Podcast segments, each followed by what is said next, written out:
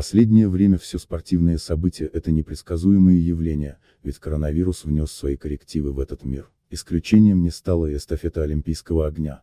По предварительным данным нам осталось чуть больше месяца до зрелищной церемонии открытия. Задержанные на целый год Олимпийские игры и спортсмены, которые наконец-то, получили возможность соревноваться в 25 различных видах спорта в надежде получить бронзовую, серебряную или золотую медаль. В то же время местные власти сократили масштабы эстафеты Олимпийского огня, а города, в которых проходят олимпийские спортсмены, изменили свое мнение. Будем надеяться, что игры все-таки состоятся, следите за актуальными новостями на favoritsport.com.ua.